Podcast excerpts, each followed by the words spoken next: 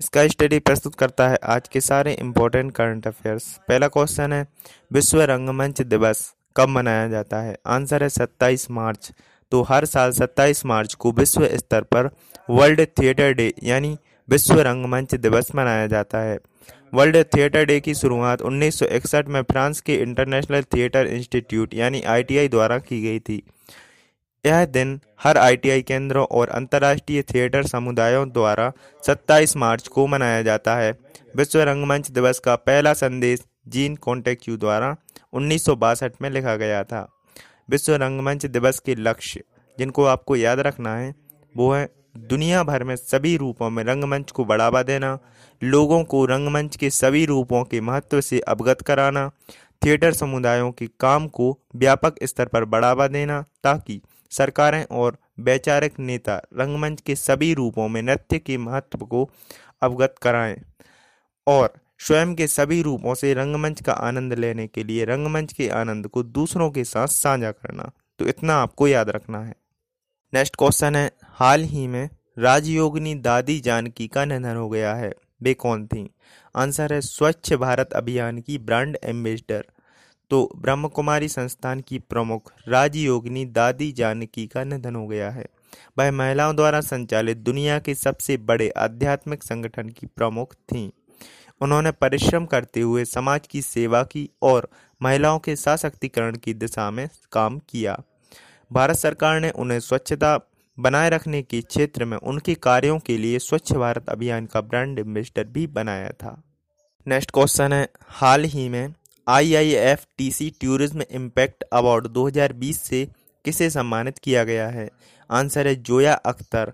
तो भारतीय फ़िल्म निर्माता जोया अख्तर को उनके द्वारा सिनेमा के ज़रिए विश्व पर्यटन में दिए गए उत्कृष्ट योगदान के लिए आईआईएफटीसी टूरिज़्म इम्पैक्ट अवार्ड 2020 से सम्मानित किया गया है।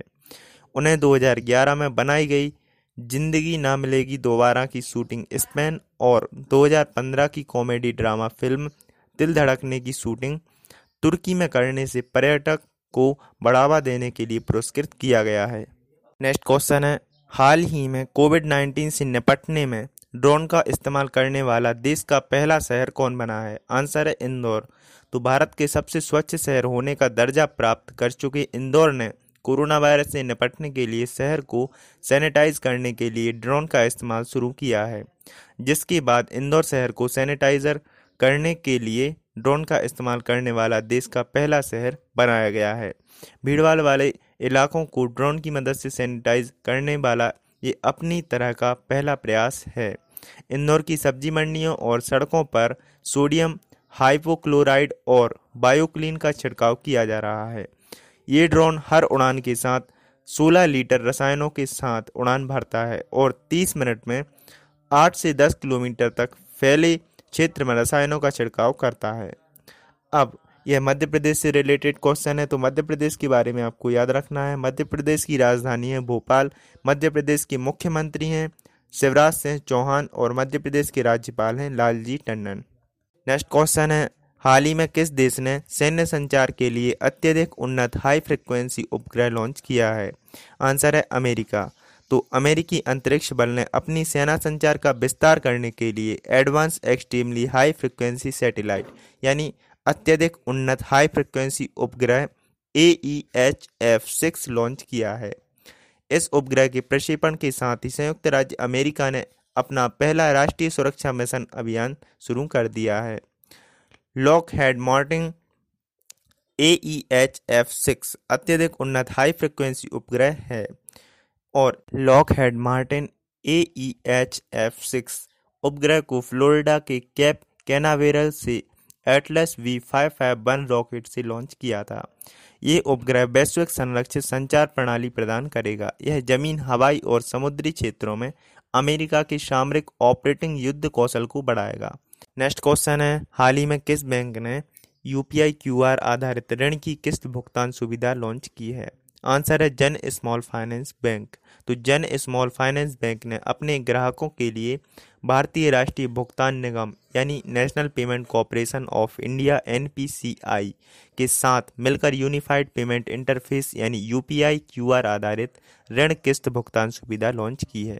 अब यहाँ पे आपको याद रखना है, जन स्मॉल फाइनेंस बैंक के प्रबंध निदेशक और सीईओ हैं Ajay Kambal. National payment corporation of India के एमडी और सीईओ हैं दिलीप असबे। नेक्स्ट क्वेश्चन है। हाल ही में सी आई आई कोविड नाइन्टीन पुनर्वास और राहत कोष की स्थापना किसने की है? आंसर है सी आई आई यानी भारतीय उद्योग परिसंघ। तो भारतीय उद्योग परिसंघ ने कोविड नाइन्टीन से निपटने के लिए सूक्ष्म, लघु और मध्यम उद्यमों, यानी एमएसएमई के लिए सी आई आई कोविड पुनर्वास और राहत कोष सी आर आर की स्थापना की है। इसके अलावा भारतीय उद्योग परिसंघ यानी सी आई आई अपने सभी सदस्यों से सीआईआई कोविड पुनर्वास और राहत कोर्स के लिए अपने कॉर्पोरेट सामाजिक दायित्व के तहत वित्तीय योगदान करने का अनुरोध भी करेगा। भारतीय उद्योग परिसंघ के अध्यक्ष हैं Vikram S Kirloskar. Daily current affairs सुनने के लिए मुझे फॉलो करें और इस ऑडियो को ज़्यादा से ज़्यादा शेयर करें। स्टडी रिलेटेड कोई भी क्वेरी हो तो मुझे इंस्टाग्राम आईडी इसका स्टडी 72 पर डायरेक्ट मैसेज कर सकते हैं। कल फिर मिलेंगे नए करंट अफेयर्स के साथ।